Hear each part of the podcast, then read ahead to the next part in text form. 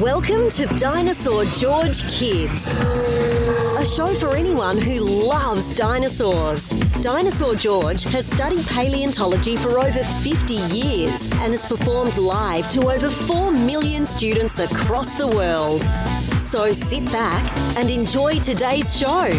Now, here's Dinosaur George.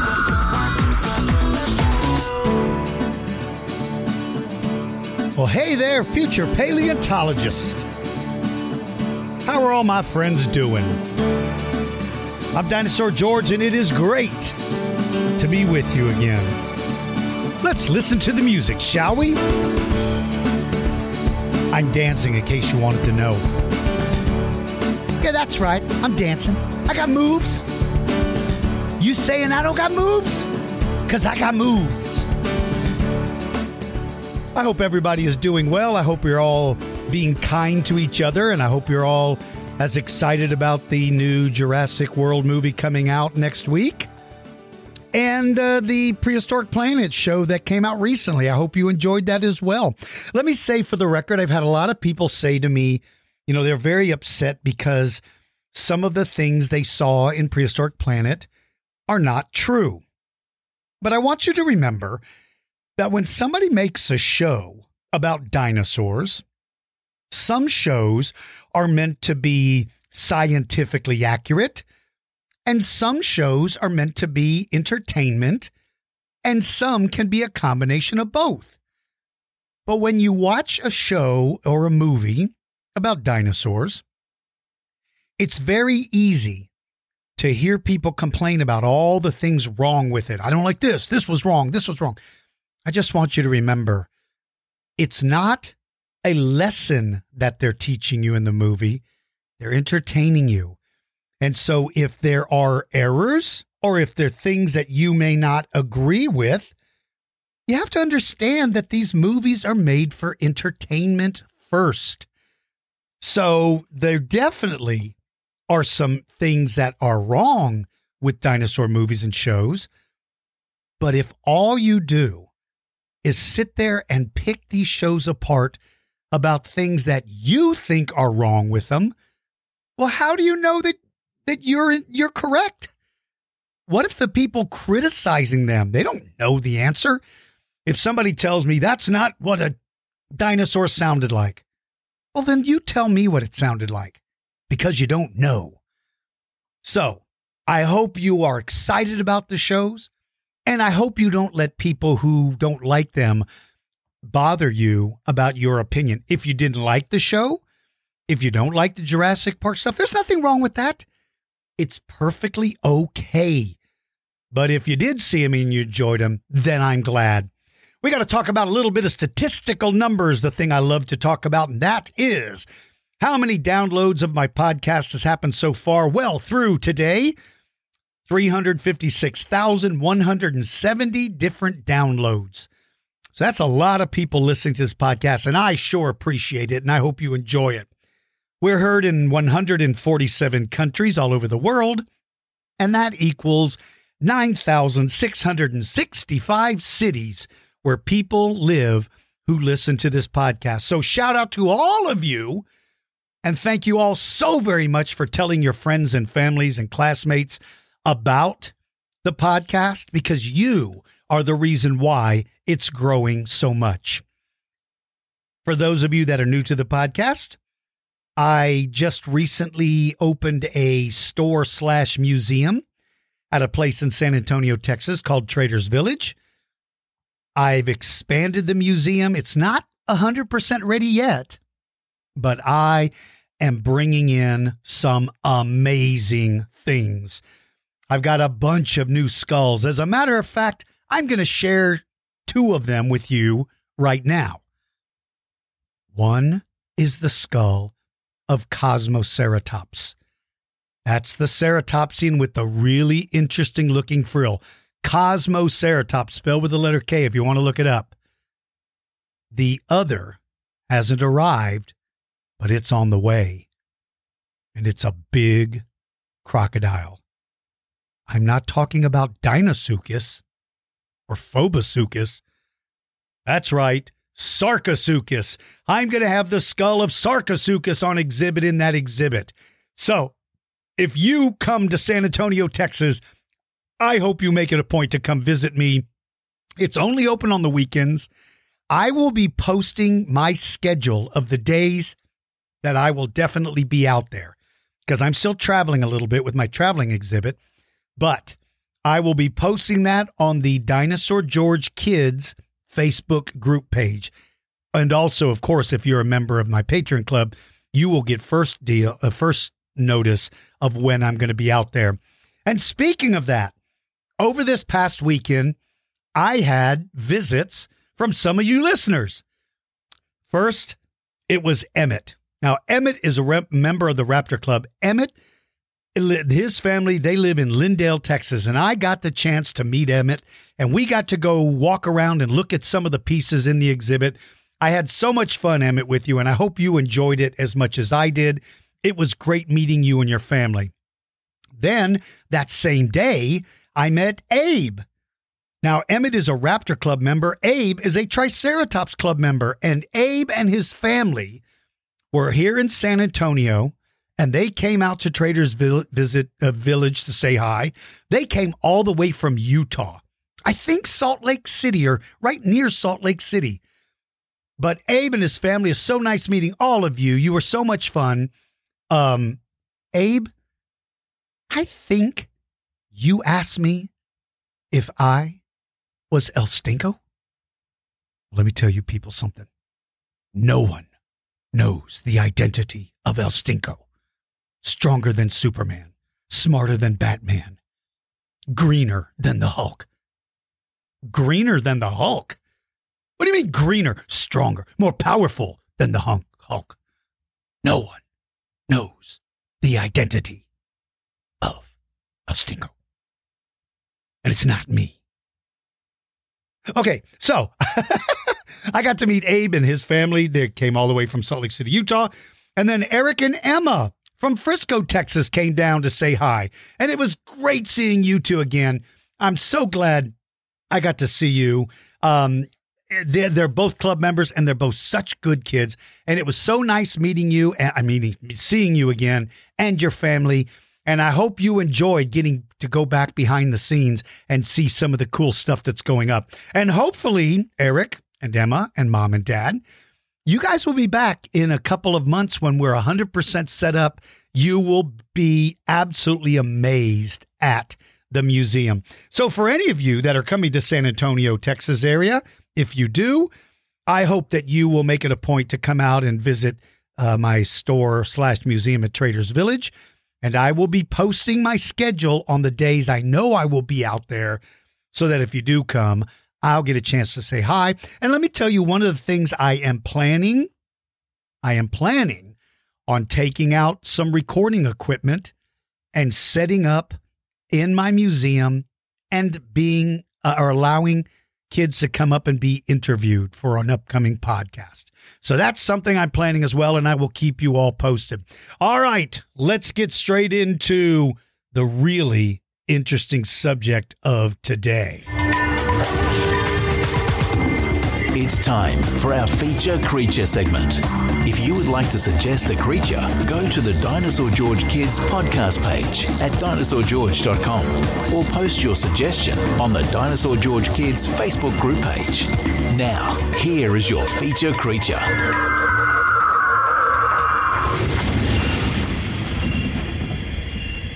All right.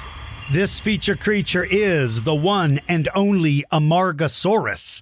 Amargasaurus is a very unique sauropod. Sauropod is the name for the family of what we often call long neck dinosaurs.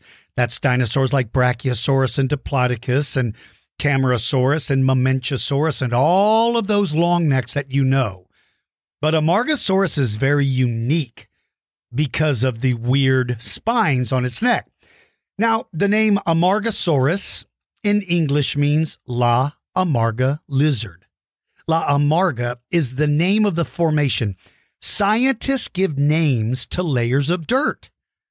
Each layer has a name. And that is how scientists know what time period an animal lives in by the layer of dirt it comes out of. So the various layers of the dirt are given names. They are called they are called a formation. So for instance, there's a place called the Judith River Formation, the Hell Creek Formation. These are all names of layers of dirt, and different animals lived in those layers because they represent different time periods. So the layer it was found in is called the La Amarga Formation, and that's where the name Amargasaurus comes from, in honor of the location. That formation is in um, in uh, Argentina. That formation is in South America, in Argentina. That's where it was found. Amargasaurus lived in the early Cretaceous, and that makes this a little bit different. Something happened at the end of the Jurassic period where a lot of the long necked dinosaurs became extinct. New long necked dinosaurs appeared, new sauropods appeared.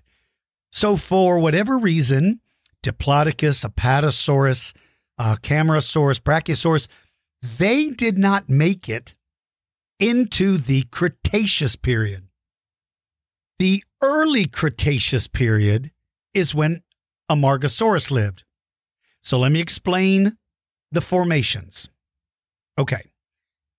There are time we we group things into time periods. Like for instance, the Mesozoic era is made up of three times.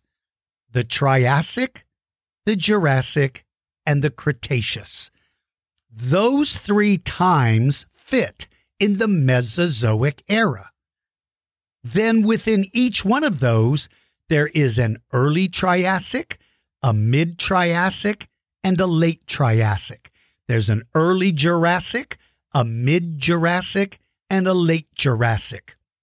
And in the Cretaceous, there is the early Cretaceous, the mid Cretaceous, and the late Cretaceous. So dinosaurs like Allosaurus, my favorite dinosaur, Allosaurus lived in the late Jurassic meaning it lived at the end of the Jurassic period. Tyrannosaurus rex lived in the late Cretaceous, so it lived at the end of the Cretaceous period. But Amargasaurus lived in the early Cretaceous period, and that means that it lived somewhere between about 130 to 120 million years ago. So it was on Earth long before Tyrannosaurus rex or Triceratops or Ankylosaurus or duckbills. This is an early sauropod. And for whatever reason, it was one of the ones that either it survived the end of the Jurassic or at least its ancestors did. So in Argentina, we had this weird Amargasaurus dinosaur walking around. Now, there's only one skeleton found, and that was found in 1984, and it was almost complete, which is amazing because that gives scientists a whole new look at this dinosaur. One of the biggest problems digging up dinosaurs is so many times pieces are missing. And if the pieces are missing, scientists have to guess what the missing pieces look like.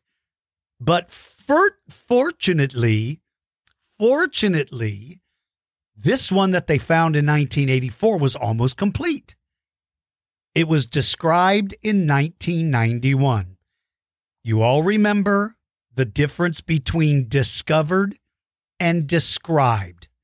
Discovered is when it was found.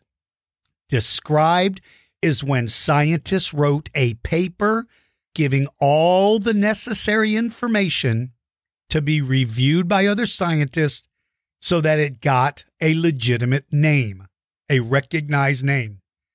So it was discovered in 1984 and named are described in 1991. Now, it was big for its time. It was big, but it's not giant like other sauropods. This thing was 9 to 10 meters long. That's 30 to 33 feet long. That's big compared to you and I. But it certainly is not ginormous compared to some of the other unusual dinosaurs or the long necked dinosaurs. So it was certainly large, but it was not giant compared to the other sauropods that came before it. Two things that are unique. Well, let me take that back. One thing that is unique, but another thing I want to talk about, and that is its teeth. If you've ever seen a sauropod and you look at the teeth, they do not look like teeth that are made for chewing because they're not. Their teeth are not made for chewing plants. Their teeth don't even line up. And what I mean by that, when you close your mouth, stand in front of a mirror, close your mouth, put your teeth together, and smile so you can see your teeth. They line up. The top ones line up with the bottom ones, right? That's how you chew your food. Food goes in your mouth, your upper and lower teeth chomp it up and break it into bits.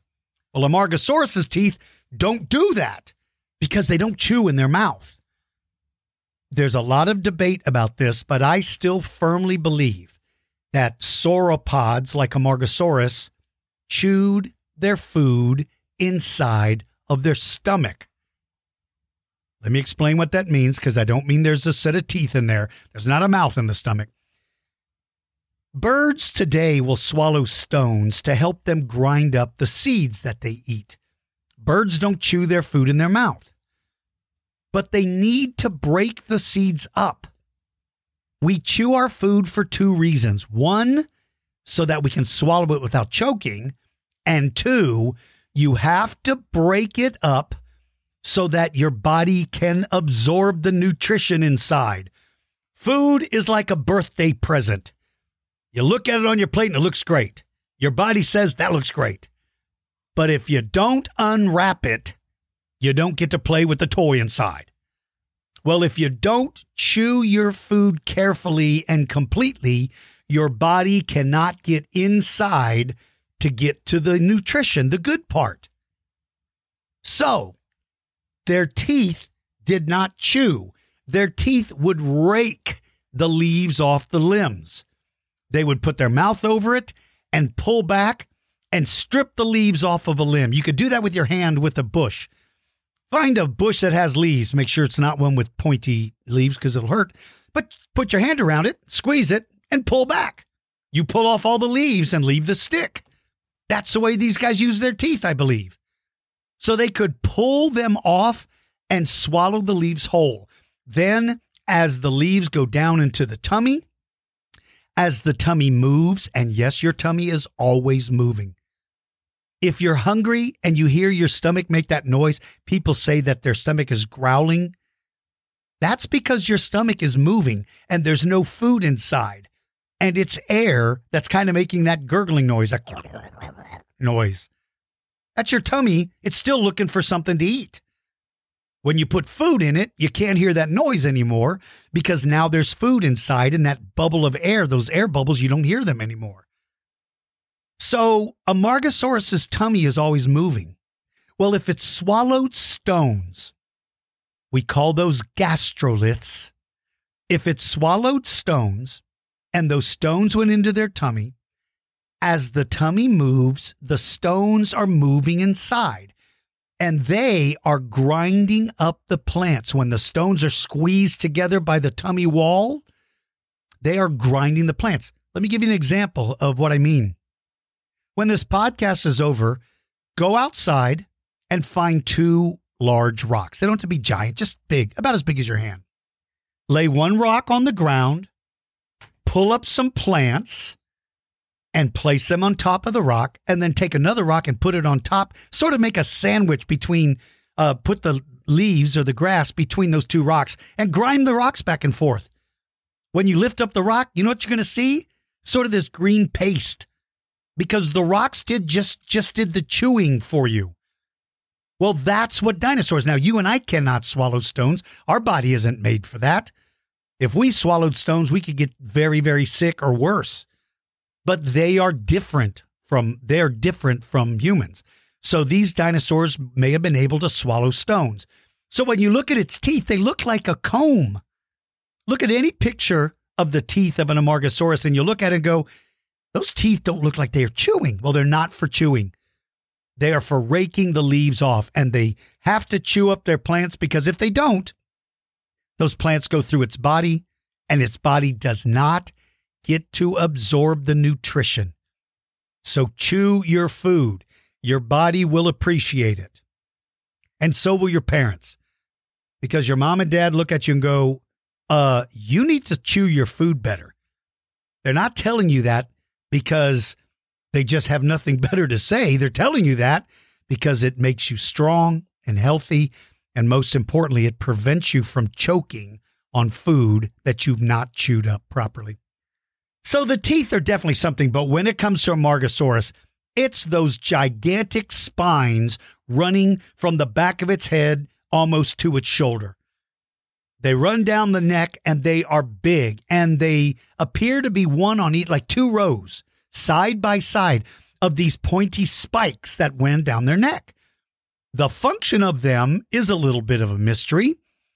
Some scientists believe that they were pointy, sharp, because they were covered in keratin. Keratin is what your fingernails are made of. They had a thick covering that made them very sharp. And that means that they probably used them for defense. That's what I think they were for. And they are pointing straight up. And if your defenses are pointing straight up, that means your attacker is coming from above you. And that would then suggest that the animal that hunted these animals were probably taller than Amargasaurus was. It was probably taller because they would be coming from the top down. And that's exactly where you want those spikes to be pointing. That's exactly where you want those spikes to be pointing at your enemy. Look at any dinosaur that has weapons, and they're always going to be pointing in the direction of the attacker. Ankylosaurus has big spikes on his shoulder to prevent something from attacking from the side. It's not worried about you attacking from the top. It's got such thick skin on its back and so much body armor. It's not worried about that. It's worried about you coming in from the side. Triceratops's horns point forward because that's the perfect position to keep animals like tar I mean like Tyrannosaurus rex and uh, uh, Daspletosaurus uh, away from you because your your weapon is pointing right at it. So when you look at Amargasaurus, its weapons are pointing up, and I believe that means its attacker would be coming from above. This animal is still large. It weighs 6,000 pounds. That's a lot. That's a lot. That's two, two and a half tons, almost three tons. It's a very, very interesting dinosaur. And I would encourage all of you, all of you, to try to look it up. For those of you that are members, uh, that are that are part of the uh, Dinosaur George Kids Facebook group page, if you would like a project, here's your project if you have a toy Amargasaurus, I would like for you to take a picture with predators attacking it from above. So find a taller predator. It doesn't have to be the same predator that would have lived with it, but I just want to see your attacker taller so that the spines of Amargasaurus could be used. If you are an artist and you would like to draw it, then please draw it and ask if you're young, ask your parents if they will please post that picture on my page. I love to see your drawings and your artwork. So I'd love to see a picture of an Amargasaurus fighting with a tall predator and using those spikes. Last thing I forgot to mention about those the spikes on its neck. Some scientists think that there was a thin flap of skin that connected them that almost gave it the look of a sail. Now the sail probably would have no function other than to attract a mate or threaten a rival. And you know, I say that all the time attract a mate and threaten a rival. What does that mean? Well, it means that the males or females want to find a, a boyfriend or a girlfriend because they want to have a family. And so they have to do something that says, Hey, everybody, look at me. I'm single. Hello, ladies. I'm single. I'm not married. And so that then would draw attention to them so that another member of that species can see it and maybe come over to check it out. So if it had skin, maybe that skin was brightly colored and maybe it during a, a mating season, like when they want to have babies, maybe it became even brighter So it was like a big flag that says, Look at me, everybody, I'm over here. So that's how they could attract a mate. A mate means like a boyfriend or a girlfriend or a mom or a dad. That's sort of a mate. But how to threaten a rival. Now, a rival is somebody that doesn't want to be your friend. That's your enemy. I hope none of you have enemies, but uh, dinosaurs did. So they don't want to get in a fight, but they want to say, Hey, buddy, look at me. You see how tall the spines on my neck are? Do you really want to mess with me? Do you really want to mess with me? Or do I have to call El Stinko to come in? Wait, forget that part. Forget that last part. Forget that last part. So they could scare away a rival or attract a mate. And that might be what the, if there was a sail of skin, maybe it was used for that. Nobody knows for sure what it was used for. But no matter what it was used for, I just want to say that I think Amargasaurus is an amazing, cool sauropod. And if you don't know anything about it, I hope that you will spend some time looking up some information. When I come back, we're going to answer a couple of Ask DG questions. So for right now, let me just do this.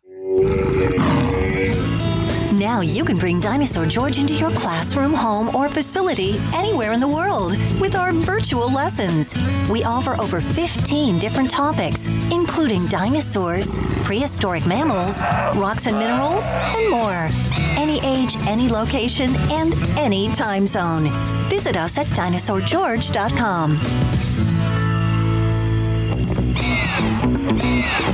Do you have any questions about dinosaurs?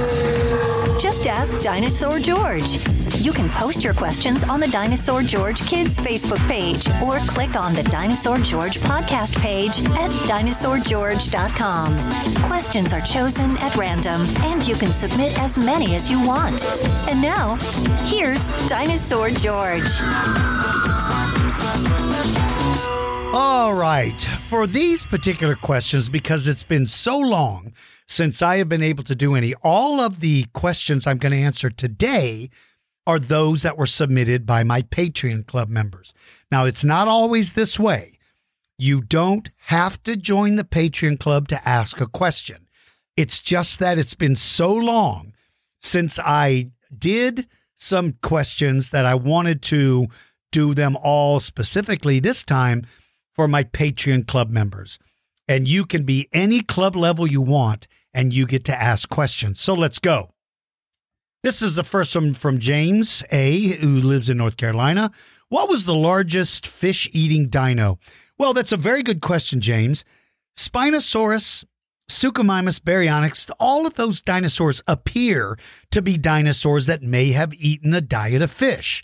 When it comes to Spinosaurus, now, that's a dinosaur where they've actually found fish bones and fish scales in its stomach area.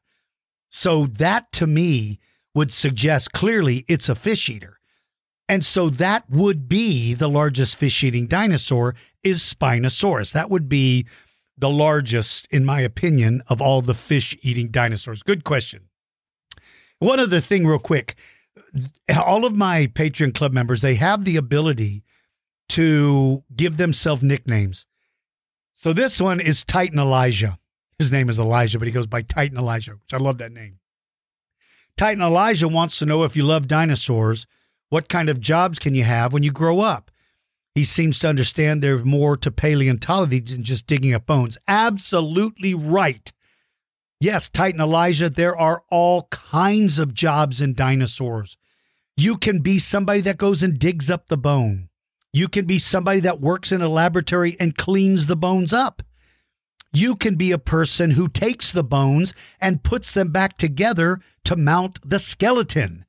You can be a teacher who teaches people about dinosaurs. You can work in a museum to set up displays. You can work in a museum to interact with the public. You can be an artist that draws images of them. You can be a television producer or movie producer and make your own shows about dinosaurs.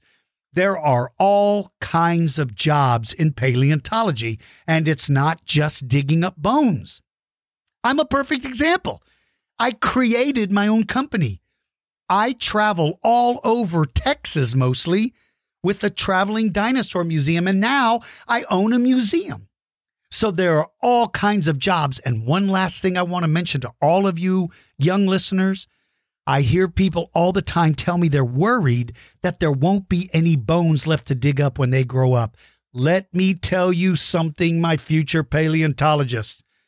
They will be finding dinosaur bones a thousand years from now. There are so many fossils in the world. All they're waiting for is for more people to go out and dig them up. So fear not, my friends. You can be anything you want to be in paleontology, and you can go digging anytime you want, and there will be plenty of bones left for you. Good question, Titan Elijah. All right, here's another Elijahsaurus rex, another great name, wants to know about Gigantopithecus. Well, Elijahsaurus rex, Gigantopithecus, is, is sort of a large ape looking animal. Now, when I first learned about it, it, it was a giant, it was thought to be a giant gorilla. But now they think it's more like an orangutan.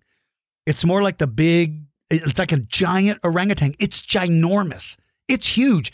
Do you know, Elijahsaurus rex? Some people believe that the legend of Bigfoot or the Yeti was actually caused by someone possibly seeing a Gigantopithecus? Do you know Gigantopithecus? Gigantopithecus lived at the time of humans. There were humans on Earth when this animal existed. Maybe it lasted longer. Maybe people saw the last of them. They're extinct now, I feel very certain, but it is a gigantic ape looking animal that was about twice the size of a human. It's very, very cool. All right, this is from my assistant, Noah. Hi, Dinosaur George. I have a question for you about the origin of birds and which members of the Deinonychosauria is the closest relative or ancestor to birds. One of the prime examples of the ancestors to birds is Archaeopteryx, which lived in the late Jurassic. Um, well, uh, this is a this is a great question, um, because if you look at some of the some of the birds, certainly the raptors, the ones we call raptors, which are the meat eating birds, are probably the closest ancestral ancestral birds to Deinonychosauria because they are carnivorous. First of all, now, they don't use their foot to kill, with the exception of a bird called a Seriema. It definitely has a killing claw on its foot. But a Seriema is more closely related to the terror birds than to the dinosaurs are the predatory dinosaurs. It's actually more like a terror bird. But I would think that any of the raptors would be, they would be the ones that would be the closest because they they I mean they the, the predatory in nature first of all. And so that I think alone would be enough to at least put them within that same group. Um uh let's see also how far do you think feathered and bird-like dinosaurs extended? Um feathered bird. Well, I, I think no, if you're talking about how far back were there feathered dinosaur birds, because for all of you, birds are dinosaurs. Noah Noah's explaining that. His question is to explain that birds are dinosaurs. So, how far back did the feathered bird like dinosaurs go? I don't know. Archaeopteryx goes back a pretty long way. I, I can't imagine anything earlier than the late Jurassic, maybe the mid. I just don't know enough about birds, Noah, to be able to know with any uh, with absolute certainty. No, I would say you probably know more than the bird question than I do. Maybe I need to call you and get you to answer your own question. it's a great question, by the way. All right, uh, hang on a second. I'm coming in here and uh, got to do make some notes. Okay, uh, let's see. Quentin wants to know how crocodiles and marine reptiles survived the asteroid, but the dinosaurs didn't. Thanks. Well, you're welcome, Quentin. Um, okay, the marine reptiles like the mosasaurs, the ichthyosaurs, the plesiosaurs, the kronosaurs, they did not make it. They they went extinct as well. Now, so that was pretty much the marine reptiles. But the crocodiles and the alligators and the lizards and the snakes and the birds and the bats and mosquitoes and insects and fish and sharks, why did so many of them survive? It appears that the environmental change that occurred after the asteroid It changed the environment so quickly. Some animals and plants could not adapt to that. Let me explain what I mean. If it started snowing today where you live, and it didn't stop snowing for six months, it snowed every day. Some animals would simply die immediately. Lizards, snakes, they can't hibernate for half a year. They would die. They just can't deal with it. But little furry mammals could probably deal with it fine. You and I could deal with it. We just build a fire or put on more coats. Cows could adapt. As long as they could find food, they would be able to survive. So some animals are not bothered by an environmental change, but some definitely are. And in the case of the marine reptiles and the, the terrestrial land living dinosaurs, they could not adapt and they became extinct. But other ones like crocodiles and lizards and all the animals I mentioned, they were able to survive. It probably has to do with their ability to adapt to a different changing environment. That's my best guess, Quentin. Thank you, buddy. Okay. Uh, let's see. Hi, Dinosaur George. Thanks for your podcast and sharing all your knowledge. Hey, it's it's uh uh my friend. It's my uh my pleasure, uh, Heckert family. Charlie Don wants to know if baby dinosaurs played and if they did, how? Did they play with each other like lion cubs or puppies or play fighting? And would they have played with rocks and sticks? What an interesting question. What a great question. Charlie Adon, Charlie Adon. I love that name, Charlie Adon. When animals play, there's a reason for it. There's two reasons for playing. Reason number one is it makes a bond with your siblings or family. It gives you something to do together, or at least it's a way to show that you are part of the group. If you're ever playing in a group and there's some stranger standing away by himself watching you, they don't get to feel like they're part of anything. That's why it's so important to walk up and ask other kids around you. Don't walk up to strangers and ask them, but if there's other children playing where you are playing and your parents are there, it's okay to walk up to that child and ask them if they want to play because it makes them feel like part of the group. You can't just walk up to strangers and do that, though, but you can do it when your mom or dad is with you. So, reason number one is they play because it makes friendships a bond. But the second reason is really the most important, and it's about survival. You see, when you're running and chasing each other and hiding, and what you're, what you're actually doing is preparing yourself, if you're a dinosaur, for what's going to happen when you're by yourself. Predators are going to chase you. You have to know how to run away. When you're playing chase with each other and one of your siblings is trying to catch you, you're trying to move quickly to get away from them. You're practicing to become an adult to be successful. If you're a little meat eater and you're chasing somebody, you're practicing how you're going to catch your food when you grow up, when mom and dad don't take care of you anymore. So, yes, I do believe they played. It's also how you get into shape. Playing outside is one of the most important things you can do. I know video games are awesome. I like video games, but you also have to run. You have to play you if you can. And even if you can't run, let's say if you are in a wheelchair, you can still exercise. Move your arms, move your head, move your feet, move your legs. Those things are important and are good for you. So you can play, and that helps you bond a group it helps you prepare if you're a dinosaur how to catch your food, or how to not be food, and it makes you better health wise. So, yes, they absolutely did play with each other. I think they fought with each other. I think little carnivores were probably nipping at each other. Naughty little carnivores. Like little cha cha cha raptor. That thing drives me nuts. And yes, they definitely can pick up rocks and sticks. If you ever watch dogs, Dogs will chase a stick. It's not because they like the stick. It's because in their mind, the stick is a rabbit that's running away from them and they're going to catch it and they're going to bring it back to you. They think that they are bringing you food because you're part of the group. That's why they play. That's why they chase balls. That's why they do that. So, yeah, I think they would have picked up rocks and sticks and threw them around and played with them just like kids do today. It's a very good question, Charlie Don. All right.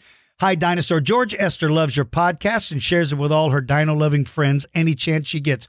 Well, Esther, thank you very, very much. Shout out to you, Esther. Thank you for sharing the podcast. I'm glad you listened to it. And thank you so much for telling your friends about it.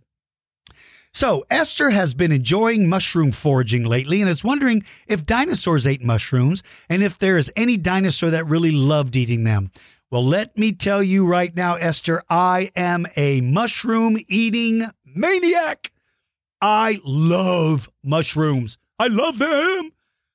I am a mushroom eater, and I hope everybody is because mushrooms are good. So, Esther and her family have been collecting them. Now, that's something you can do only when you learn about them. Some mushrooms are poisonous. You never, ever, ever, ever, ever pick up a mushroom in your yard and eat it. Don't even pick them up because some of them are poisonous. Not all of them, some are good to eat, but you have to know which ones. So, were there dinosaurs that ate them? Absolutely so. Because mushrooms are good for you, they're healthy. And dinosaurs would have learned which ones to eat and which ones not to eat. Unfortunately, mushrooms don't fossilize very well. Mushrooms don't fossilize very well. They don't turn into fossils very easily because they decompose, they disappear. So there's no way to know which dinosaur ate them, but I can tell you that I guarantee you there were mushroom eating dinosaurs out there. I guarantee you. All right, here's this last one. Uh, this is from Emery Rex. Emery Rex wants to know how did Spinosaurus swim? Also, how does T Rex defend itself against velociraptors? Well, Spinosaurus appears to be able to swim by using its tail like a crocodile. They have a big flat tail that would have been used to kind of move them through the water slowly. And that's how they would have gone through it. They could move it quickly, probably, and go fast. So they use their tail, not their legs, maybe their back feet, but probably to steer with their back feet. They probably use their tail to swim. How does T Rex defend himself against velociraptors? Well, not all dinosaurs lived at the same time in the same place, Emery. So, T Rex never saw a velociraptor because they didn't live at the same time and they didn't live in the same place. So they never saw each other. But if they did, I will say this when something like Tyrannosaurus Rex appears, every other predator is going to get out of there. They're not hanging around, baby. They're going to run as fast as they can because there's absolutely no way, no way they would be able to take on a dinosaur like Tyrannosaurus Rex. It doesn't have to defend itself against them, they would have to defend themselves against it. All right, let me do this one real quick. Dinosaur Joel, Joel sent a good one. Hi, Dinosaur George. I have to do a presentation on dinosaurs for my class, and I'm going to tell everyone about your podcast. Thank you. Dinosaur Joel, thank you very much. Please let me know. And by the way, Joel, I don't know if you pronounce it Joel or Joel. There's two different ways to pronounce your name, and I don't want to get it wrong, so I'm going to call you by both. That way, at least there's a chance I'm going to get it right, right? Uh, let me know how your presentation went, and thank you for telling people about the podcast. I certainly appreciate that very, very much. And finally, this goes to my niece, Susie Soros. Hi, Uncle G. I have a question. How do we know the weight of dinosaurs if we only have the bones? How do paleontologists work it out? Thanks for making this the best club ever. Hope everyone is having a good day. Well, let me tell you this, Susie Soros. You are one of the kindest people, and I know you get that mostly from your mom and from your dad. Come on, we got to make your dad feel a little better it's your mom. Mom has what is called the sugar gene. She's sweet. Dad's a little sour because all dads are a little sour. I'm teasing you. So, um, how do they know how much they weigh? And that's a great question. There's a couple of ways they do it. One is to estimate how big the stomach was, how much the heart weighed, how big the kidneys were. They figure out all the internal organs. Then they estimate how much those probably weighed. And they get that by like studying a modern elephant. They know how much an elephant's heart weighs. They know how much everything from an elephant weighs. So they are able then to apply that to a dinosaur because they can say, well, this elephant's heart is this big and it weighs this much. Well, if a dinosaur's heart is twice as big, then we can kind of sort of guess it weighed twice as much. So they make an estimate. There's another way. This way is a little harder to explain, but I'm going to give it a try. They make a model of a dinosaur. Now, not life size because that's simply too big, but they do something called scale. They make it smaller, but it still looks exactly like the way they think the the adult, the full size one looked like. And there's toys made this way. There's a bunch of toys that were never meant to be kids' toys. They were used for the reason I'm going to explain. Then they take a, a glass container filled to the absolute top with water and they slowly lower the toy into the water. The water that comes out is exactly the size of the outside of that animal. It's how what however big the toy is that goes into the water, the water that comes out is the exact same size as the exterior of the dinosaur, not what's inside, the outside. Once they've lowered it all the way down, then they can weigh the water that came out and they use a formula that says if six ounces of water came out, we would multiply that by 500 times and that's how much we think the dinosaur weighed. I know that's a bad description. I know it's very confusing.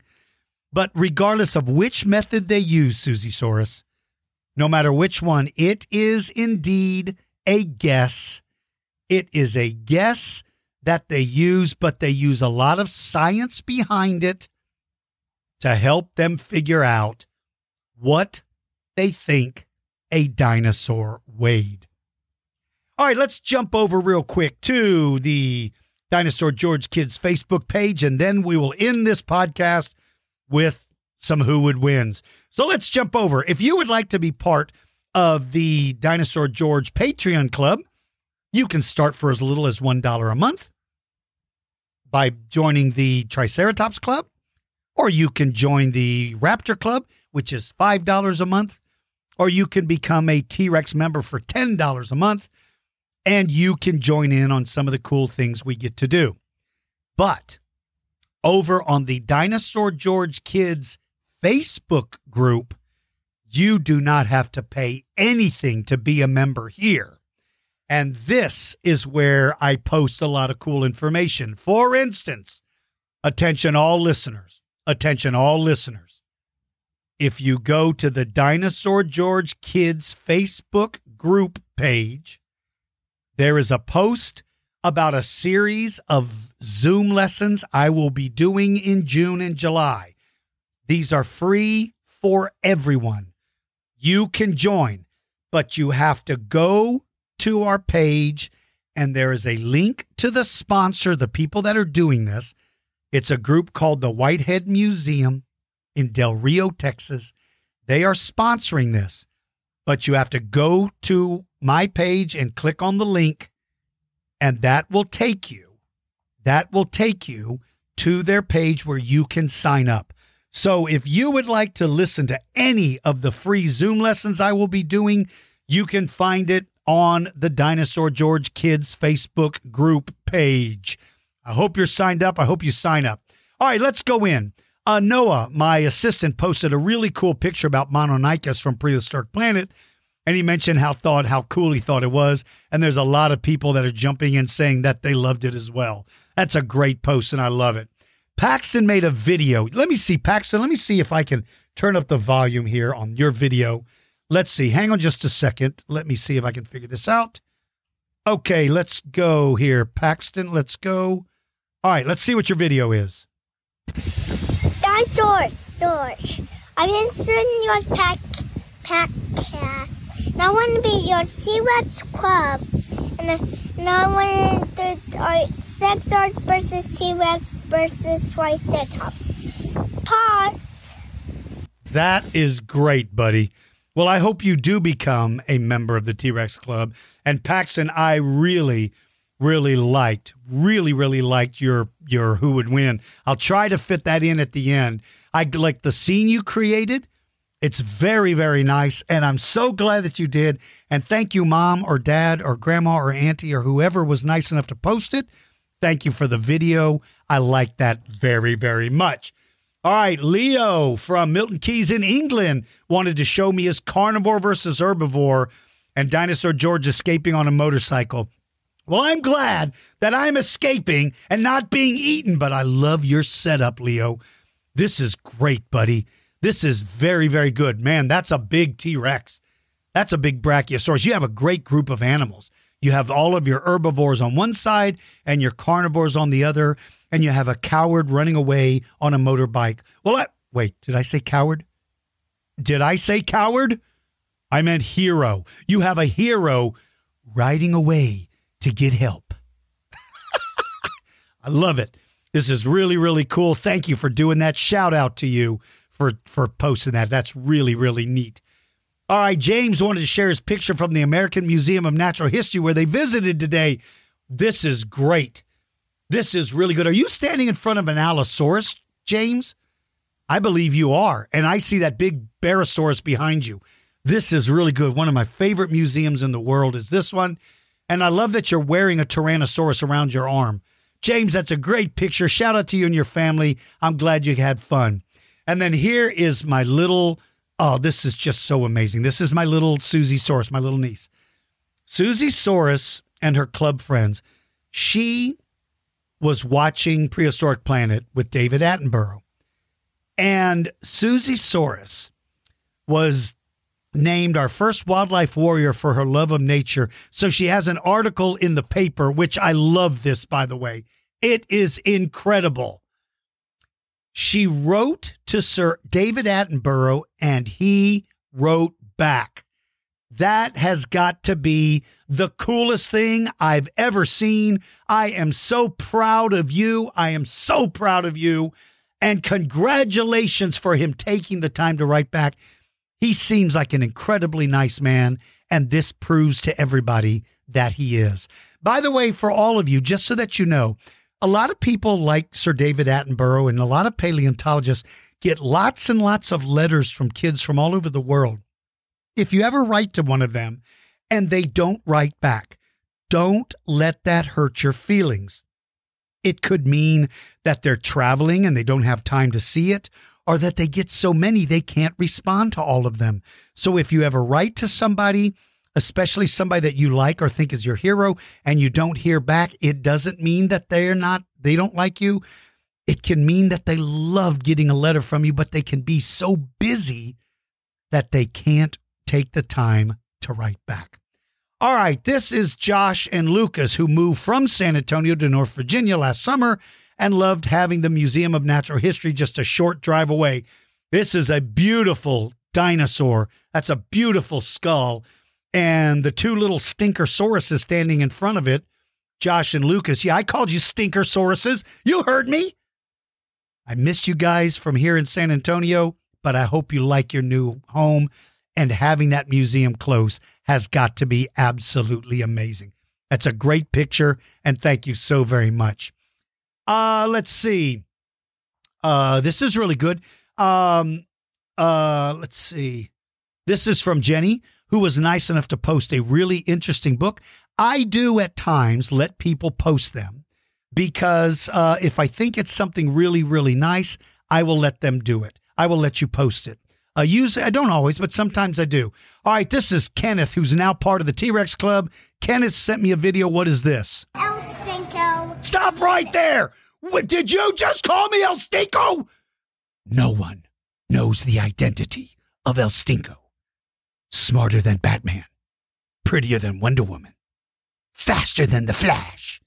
No one knows the identity. Let's hear that again, Kenneth. Hello, El Stinko. I mean, Dinosaur George. I have a birthday, and this What did you get for your birthday? And I got these claws. Because why? the Clonitude uh, because I am I am now part of the T Rex member. Well, happy birthday, my friend. And thank you, Kenneth, for being part. We're glad you are part of it. I am not El Stinko, but thank you. That was very cool. I'm glad you liked your welcome gift. And that's a big dinosaur. So very, very proud of you. So glad to see that. And uh, so glad that you are part of our group. So glad to have you. Uh, Susie Soros again posted a really neat thing about Mary Anning. If you don't know who Mary Anning is, she was a woman who was helping look for fossils. She was digging for fossils, and she lived at a time where women didn't get as much recognition as they deserved. And so now, now she's getting the recognition, and they posted something really nice about it. And I hope all of you take a look at it. And I hope all of you know that there are no barriers like those, or there shouldn't be any more barriers where female paleontologists don't get to be able to get credit for their work. All right, Raptor sending me really good pictures from, oh man, these are great. This is from the Dinosaur Resource Center in Colorado Springs. The people that own that, Mike Triebold, is a very good friend, a very nice man. Let me tell you something about the man who owns the Dinosaur Resource Center, which is Mike Triebold. He was the first person in all of paleontology who was really super nice to me right when I first started. When I first started, I was talking about building this store. And I'll be honest with you, a lot of the people I met were not very supportive at all. I don't know if they thought I was going to be competition or what, but Mike Triebold was so incredibly kind to me and polite. So I have a very close uh, friendship with Mike. And I'm glad that you went to the Rocky Mountain Dinosaur Resource Center. And for any of you that ever visit Colorado, I recommend going there. Thank you guys for posting the pictures. I absolutely love them. And then Raptor also on the top of his, he just graduated, by the way. Uh, he graduated from kindergarten. At the top of his cap, he has Jurassic Park on the top. So, and even his name is Raptor. This is absolutely great. He was recognized for his science, and I'm so proud of you, Raptor. Good for you, buddy. So proud of you. Shout out to you and your family, by the way. All right, our family loves your podcast, but my son, Reno Pelta, noticed something recently. Every time you disappear for your traveling museum, El Stinko solves a crime. Crime. Are you sure you don't have something to tell us? Reno Pelt and his family. I am posting a few pictures of our recent dino themed family vacation in Denver at the Natural Dinosaur Museum. We think you should do an episode on coprolites. Okay. First of all, to all of your family, thank you all so much for enjoying the podcast. And now, for your accusation. How come El Stinko shows up when I'm not around? Well, maybe it's because of coincidence. Maybe that's just a coincidence. Has that ever occurred to you people? Do you honestly think that I am El Stinko? Do I look like the kind of person that would be El Stinko? No one knows the identity of El Stinko. Faster than Green Lantern, smarter than Robin, trickier than Catwoman. No one knows the identity of El Stinko. And it's certainly not me. All right, finally, uh, Caspersaurus Rex built his own T Rex out of scraps of wood. This is absolutely awesome. I'm very proud of you. I'm proud and I love the teeth, by the way. And you need to make sure and tell dad thank you for being a good dad for going outside and working. Remember, I talked about dinosaurs need to be outside and playing? Well, that's exactly what Casperosaurus did with his dad, where they built their own Tyrannosaurus Rex. That is absolutely great. Now, there's tons and tons of other comments that I simply can't get to all of them today, but I just want to tell everybody how much I appreciate you writing to me and um, posting your videos and your pictures. And I hope you will all consider joining. All right, let's end it with something like this. Who would win? What if two different prehistoric creatures fought? Who would win? T Rex versus a giant wolf? Raptor versus terror bird? Spinosaurus versus Triceratops? You choose the animals, and Dinosaur George will size them up and pick a winner. Now, get ready. It's time to find out who would win.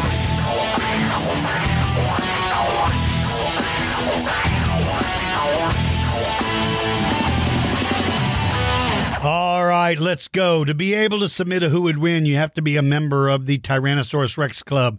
This first one is from Titan Elijah, who also submitted a question earlier. Who would win? T Rex versus Allosaurus versus Giganotosaurus. Whoa. This is a good one. You got three Titans in there. Well, I love Allosaurus. Everyone knows I do, but I have to be fair. I'm afraid my Allosaurus would be the first to go. I know it hurts my feelings to say that, but he's just going to be overpowered by the power of a Tyrannosaurus Rex and the size of Giganotosaurus. So that would then leave Giganotosaurus and Tyrannosaurus Rex in the ring to battle it out. If Tyrannosaurus ever crunches down with those jaws, game over. But if Giganotosaurus can get some bites in, it's going to slowly wear down the T Rex because of blood loss. Now, Giganotosaurus's teeth are not like T Rex's, they're not bone crunchers. It could still rip out a big chunk of meat, but it's not going to crack the bones. The reason why a bite from Tyrannosaurus is so deadly is because when you start cracking bones, you immediately take your opponent out of the game. If you can crack bones, they can't function properly. If you crack a leg bone, they can't walk. If you crack the bones in the tail, they may not be able to stay balanced. If you crack a bone in the arm, that arm is useless. Being bitten on the leg, hurts, but cracking bones wipes you out. In this particular fight, I must say, I would give the fight to T Rex, who will remain the king of the dinosaurs. All right, this is from my buddy Ern Lemming 47. Who would win? Dinosaur George as the alpha of a pack of Allosauruses that breathe El, El Stinko gas with a fire breathing Carnotaurus versus a poison breath Titanoboa dragon hybrid. All right, this is the craziest fight I've ever heard. All right, if I'm the alpha and I have a pack of Allosauruses that breathe out El Stinko gas, nothing, nothing is going to win because they're going to breathe out El Stinko gas. It's going to wipe out the Carnotaurus and Titanoboan. They're going to go first. And then when the Al- Allosaurus smell the breath that they just released, they get wiped out as well, leaving me the only victor. I am able to withstand the stink bombs because I am clearly el- I might be able to survive. No one knows for sure. All right, this is from a little buddy George. Great name, by the way. Allosaurus versus Tarbosaurus. Hey, this is a good one. I've never had this one before. Now, Tarbosaurus is a big late Jurassic carnivore, and Allosaurus is too. And there's some debate over which one gets larger. I still believe that Allosaurus was larger than Tarbosaurus. Oh, wait, no, I'm sorry. I was thinking Torvosaurus. You said Tarbosaurus. Tarbosaurus is a cousin of Tyrannosaurus rex that lived in the late Cretaceous and lived in Asia. So Allosaurus is late Jurassic, Tarbosaurus is late Cretaceous. That gives Tarbosaurus an absolute advantage. Because the later you came along, the more intelligent dinosaurs were becoming, in my opinion. They were becoming smarter and smarter. And that would give you an advantage because you would be able to do things that maybe other ones couldn't figure out. So my Allosaurus, which is a big, fast dinosaur, is not going to be able to withstand the bite force of a Tarbo because he's a lot like Tyrannosaurus Rex. So that's a very good one. Uh, but I would give that battle to Tarbosaurus. All right. Uh, hi, Dinosaur George. Raptor Rex 100. What a great name. Raptor Rex 100. You sound like some kind of robot. Age six from Maui is wondering who would win 20 Ceratosauruses versus 20 grizzly bears versus 20 Dilophosauruses versus 20 Komodo dragons versus 20 Nile crocodiles versus 20 Kaprosuchuses versus Dinosaur George without his stink bombs. Ha ha, aloha, and thank you. Okay, first of all, what kind of kid are you? Why would you put me in that sort of battle if I don't have my stink bombs? How could I possibly win? Um, if I had one stink bomb, I could wipe out all these animals with one stink bomb. All I have to do is raise my arm, point my underarm towards the enemy, and release the fumes. But since you took them away, I would say that the winner of this fight is going to be 20 Kaprosuchuses. That's what I think. I think Kaprosuchus could take on Ceratosaurus and grizzly bears and Dilophosaurus and Komodo dragons and now crocodiles and me without stink bomb. Okay, forget me without stink bombs. So I would say that that is who is going to win that battle. Last one, my buddy Noah, T Rex versus Mosasaurus in the water. Great matchup, great battle. If Mosasaurus can grab T Rex by the leg and flip it underwater, that's the end of the fight because there's nothing T Rex can do. Both Mosasaurus and T Rex breathe air above the water. Mosasaurs don't have gills, but their body is made for holding their breath longer. If you're a Tyrannosaurus Rex, you never have to hold your breath. You don't you don't hold your breath. That's there's no reason for that except for maybe if you have to swim across a river to get to somewhere else and maybe if your head goes under you have to hold your breath. But their body doesn't do that. Their lungs aren't made for that. But an animal that lives its life in the ocean, that is an animal, even if it's an air breather, that is an animal that would use its larger lungs to be able to hold its breath longer, which would give it an advantage. All right, my friends, I hope you enjoyed today's podcast. For all of you that you're experiencing summer vacation, I hope you're enjoying it. I will try to produce as many of these podcasts as I can because I know a lot of you are traveling and a lot of you would like to be able to listen to the podcast while you travel. So I will do my best to do that. I hope you are all having a great day, a great week. Here's to a new month. Today's the last day of May. We're into June. Be kind to everyone around you. Be kind to your family. When your mom or your dad or your custodian tells you to do something, you need to be polite and tell them yes. Don't argue with your parents all the time. They have enough things to deal with. They need you to be polite to them like you are to your friends. Be polite to everybody. Till next time, my friends, I am not El Stinko.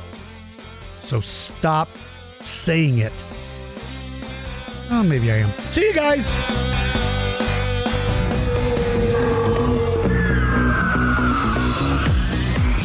You for listening to Dinosaur George Kids. Join the Dinosaur George Kids Facebook group, become a member of our Patreon club, and check out our website store for cool fossils, rocks, and crystals. Visit dinosaurgeorge.com for details. Until next time, keep digging for knowledge.